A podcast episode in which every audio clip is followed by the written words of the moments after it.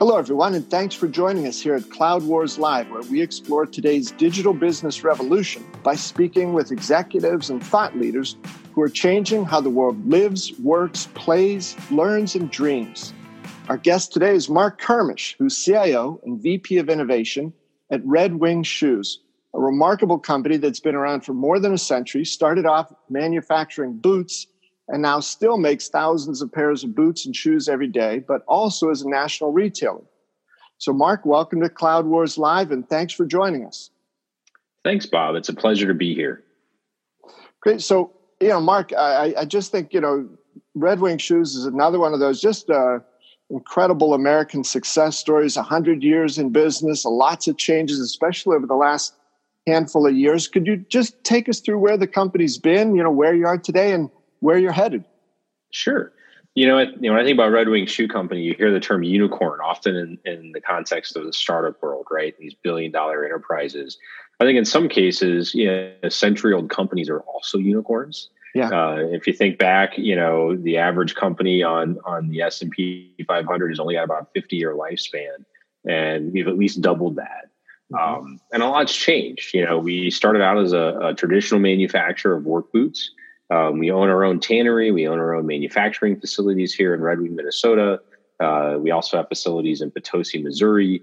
Um, and, you know, we started actually going international in the 60s, uh, which really opened up our world to what the, uh, the opportunities were. We, our very first country we went into business with was actually Libya, um, as oil fields in Libya started to open up. Um, and then actually in the late 60s, we opened up our very first Red Wing shoe store in Salt Lake City. Uh, which was a new way for us to to get to market, and it was really spawned off of um, our customers driving us to where they wanted us to be. And uh, since then, since you know, the late '60s, we're now at 550 retail stores uh, in the United States.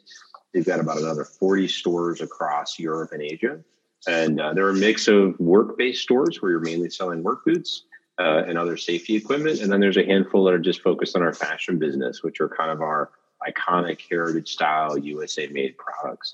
Um, but I'd say that you know the number one difference between where we were 50 years ago or even 10 years ago is if there's a way to get a, a product to market with a consumer, we do it. We're a wholesaler, we're a direct to customer through e-commerce, we're through retail. We have mobile trucks that we drive product out to work sites to sell off the back of, uh, and uh, and we do pop up shops now and again. So um, if there's a way to go to market, we're pretty much there these days. Yeah, Mark, and I really liked uh, you know how you put that a second ago. That uh, the customers are driving you to be where the customers want you to be. That's yeah, absolutely right, right. And I think we've seen it uh, play out through retail distinctly in the last decade, where the consumers are now in the driver's seat. Right, ten years ago, it was merchants that were driving that, and you go out in these trend shows and they bring product to market and tell you what you wanted to wear now the consumer can say, no, this is what I want to wear, and this is how I want to buy it, where I want to buy it. And that's probably, you know, at the tip of the spear for us, it's it's going digital. And being an old school company with 115 years of history, um, where guys would show up at a customer site with a bag of boots and say, "Look in my bag. This is what I got this spring." Uh-huh. Bringing that consumer perspective in has has been a change curve for us. Um, but over the last four to five years, we've got a, a, fabulous chief marketing officer named Dave Schneider who really has brought that outside in perspective. And we've, you know, reprofiled and created new customer journeys and started to understand that we serve everybody from your grandfather all the way down to your grandchild and trying to go across those spans of generations where I've got to engage with the Gen Z that's now coming into the marketplace and yet still be able to provide a hands-on experience for that boomer um, that might be replacing their hunting boots. Mm-hmm. So, Mark, you mentioned that you know you you got a new CMO four or five years ago. You've been at the company a handful of years or so. What were some of the big challenges that you, as CIO and VP of Innovation, had to confront when you first arrived?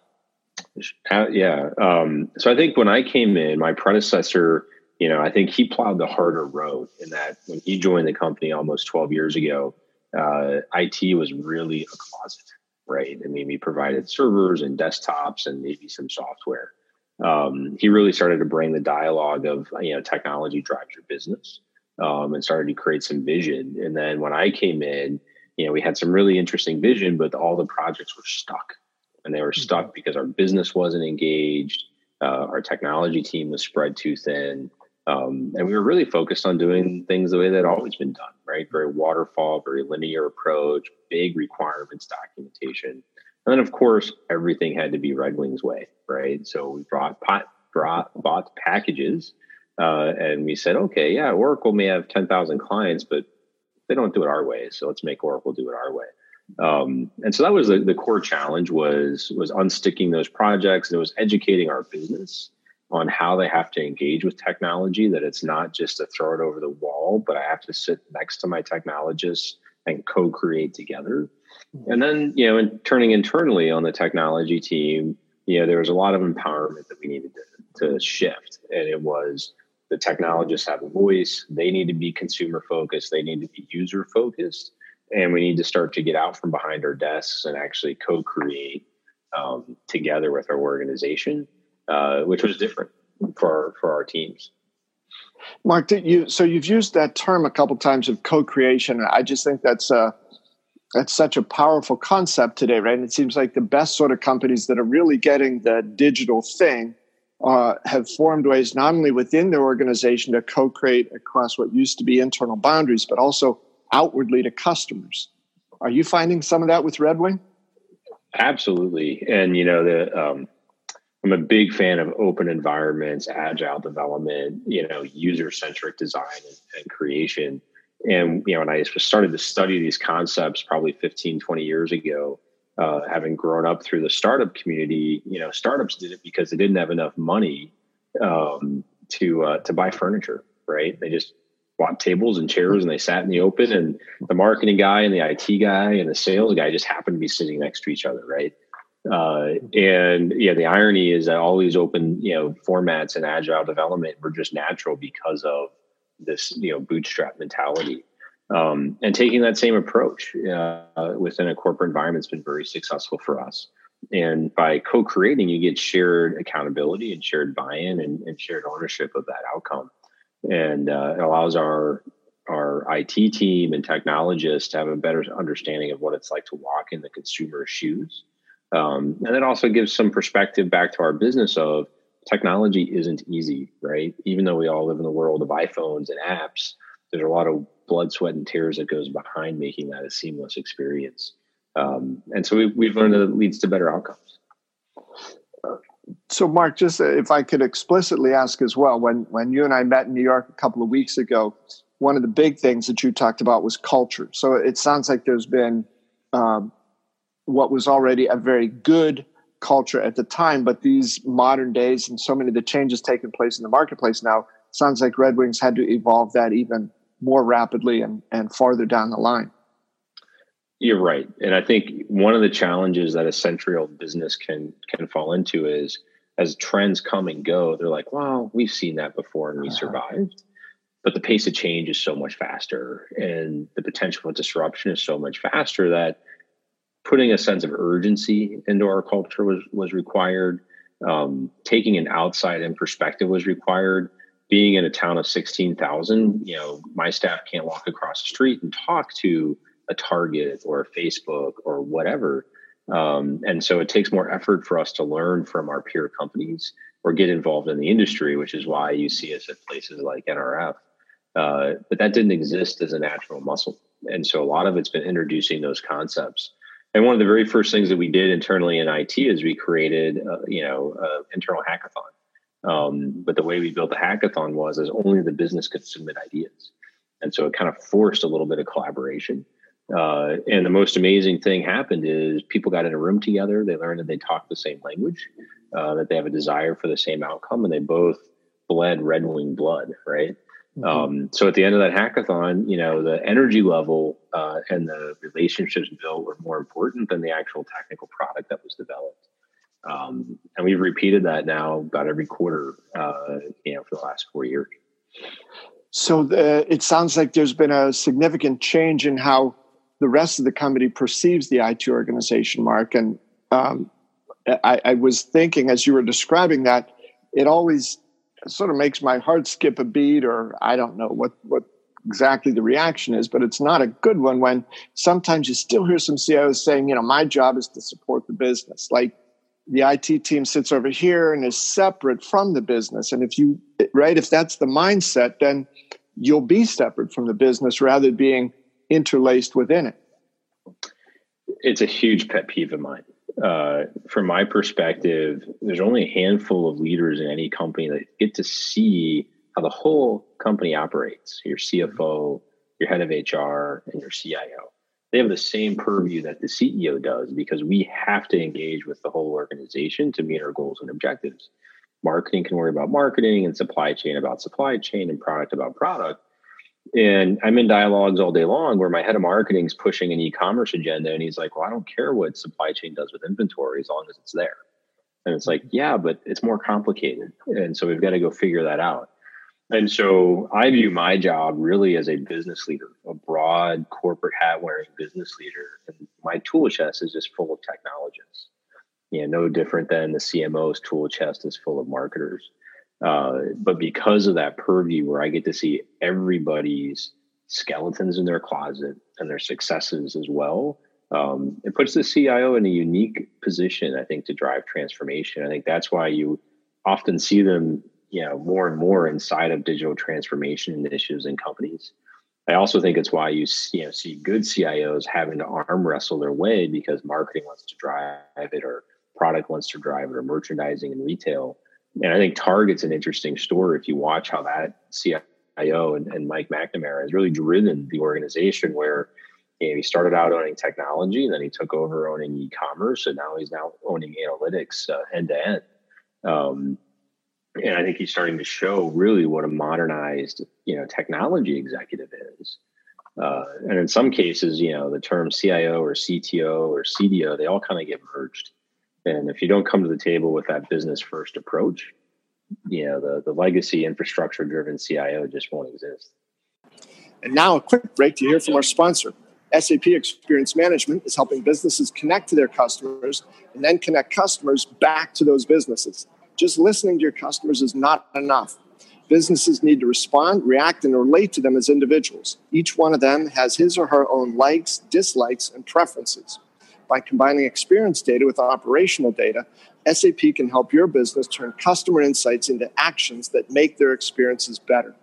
SAP Experience Management helps you turn customers into fanatics and products into obsessions. Learn more at sap.com/xm. The best on SAP. Now back to the show. Well, Mark, the thing about you know how uh, terms and words can be limiting. I know your company's name, Red Wing Shoes. I just want to share with our viewers, Red Wing makes more than just shoes and boots. you got I, it. I got to go rebuild the foundation of the house after you and I are done here, Mark. So I'm ready now with these gloves. Well, I, I love it, and you know it's interesting because uh, going back to listening to the consumer, right? We've entered into adjacent markets because our consumers have asked, right? And um, Red Wing's known for the longevity of its boots. It's good and bad. Like we literally have a gentleman that lived in southern Minnesota who was over 80 years old who walked in with the same pair of boots he bought when he was 14. and yes, they'd been resold, but they were still kicking.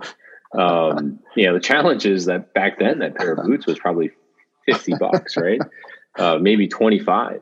Um, but you know, our consumer said, "Hey, you guys make great boots. I really need gloves, or I really need a safety helmet." Um, and the natural, t- you know, adjacencies were socks, footbeds.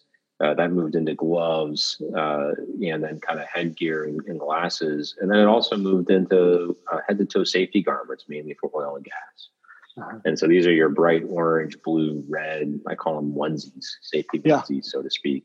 Um, but they're insulate, they're fire retardant, et cetera. And so we've had to you know, learn how you uh, move into those adjacencies. But because it's always been consumer led or customer led as we work with our uh, industrial uh, customers, it's allowed us to go into those marketplaces um, with good product first, hmm. right? Because they're, they're seeking us out versus us seeking them out and you had established a sense of trust right among your consumers so they knew if this is coming from red wing even though it's different from what i've used them for before this is something i can believe in yeah and i think that trust word is important because i think in retail today Uh, and with that, you know, the power shifting to the consumer, being able to trust your brand that you want to shop at is important. And Red Wing has, has spent a hundred years building the brand. And I think that's given us permission to play in, in sectors that if we were a new brand today, you wouldn't necessarily be able to play in. Um, or you certainly wouldn't be able to get the loyalty of that customer um, that you've had. And uh, it allows us to, to manage that customer better. But it also you know, per, permeates our whole philosophy where we have a very hands on, high touch service approach to how we engage with our customers and consumers. And in some cases, it's, you know, we still take care of that customer consumer right the first time is our goal.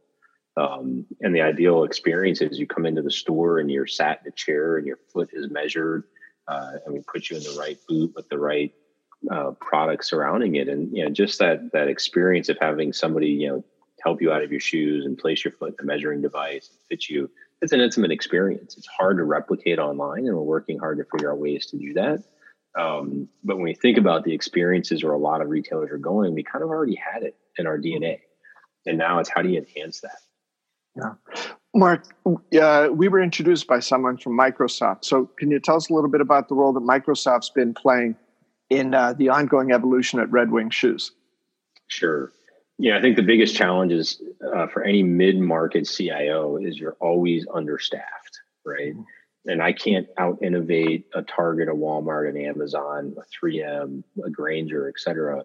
Uh, so I have to rely on partners. And Microsoft's been a huge partner for us in a variety of ways. Um, obviously, their Office 365 has come a long way from just the basics of Word and Excel, uh, and it drives our, our employee productivity, collaboration, uh, allows us to have flexible work environments and flexible work schedules. But on the flip side, on the back office side, they've really helped us around cloud computing, uh, advanced analytics, um, deep reporting, and now they're pushing us into artificial intelligence and some machine learning. Um, and you know, being able to go to a single partner who has a vast network um, and has built a business where they can you know scale up to your large Fortune five or Fortune tens, but then scale down to that mid market, and you feel like you get the same treatment. When there's a lot of other vendors where if you're not in the Fortune 500, they really struggle to support you beyond the transaction.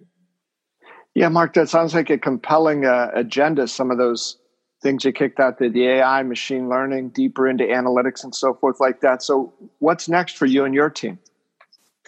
Yeah, there's a couple things um, that, that are next for us. So, one is we're highly focused around collaboration because we do have a dispersed workforce. We've got 2,300 employees you know 50% of them are in the field either working in retail or out in the sales field you know 10 to 15% are international based and then the rest are kind of spread along corporate um, entities and collaboration uh, has become so critical from the sales process to the service process to the consumer experience so using microsoft teams is what we've anchored towards to really help us with that and that platform is enabling us to not only provide instant messaging capabilities, access to corporate documents, but also to publish information like you know yesterday's sales, so daily sales reports, inventory positions, executive dashboards. Um, and what's great about it is you know Microsoft tests that in their own retail environment first. And so, you know, as you probably saw it in our up, they're starting to push even frontline worker capabilities like shift management, shift swapping, mm-hmm um, and some light workflow, which again, you know, now I don't have to go develop that. I can just take advantage of it. Uh, on the machine learning and AI side, you know, we've really kind of got three things that we focus on. Enhance consumer experiences. So, can I have a consumer take a picture of a boot and be able to know what year that boot was manufactured, what color the leather was, and then be able to say, here's the the shoe cream you should purchase, or they take a picture of their outsole and we can tell them, hey, that outsole is worn out. Here's the cost and the process to start getting that boot resold. Um, the second area is around quality, and that's mainly within our manufacturing facilities. Um, and so using you know vision capabilities in combination with machine learning and artificial intelligence is can I detect quality issues as I'm manufacturing a product and be able to catch that product early enough that it reduces my cost to fix the defect? Or in the case of our leather, can I help determine the quality of the leather before I put it through the cost of finished tanning? And then from there be able to create better sorts of that leather quality so I can put the highest grades into my running footwear and potentially find other uses for those lower grades. And it's pretty interesting concept because leather's like our skin, right? It has bug bites and scratch marks, and you know their version of tattoos is a brand from the cattle rancher. Um, but all of those things have to be factored in because when you put a boot on on your foot, you don't want those things visible necessarily.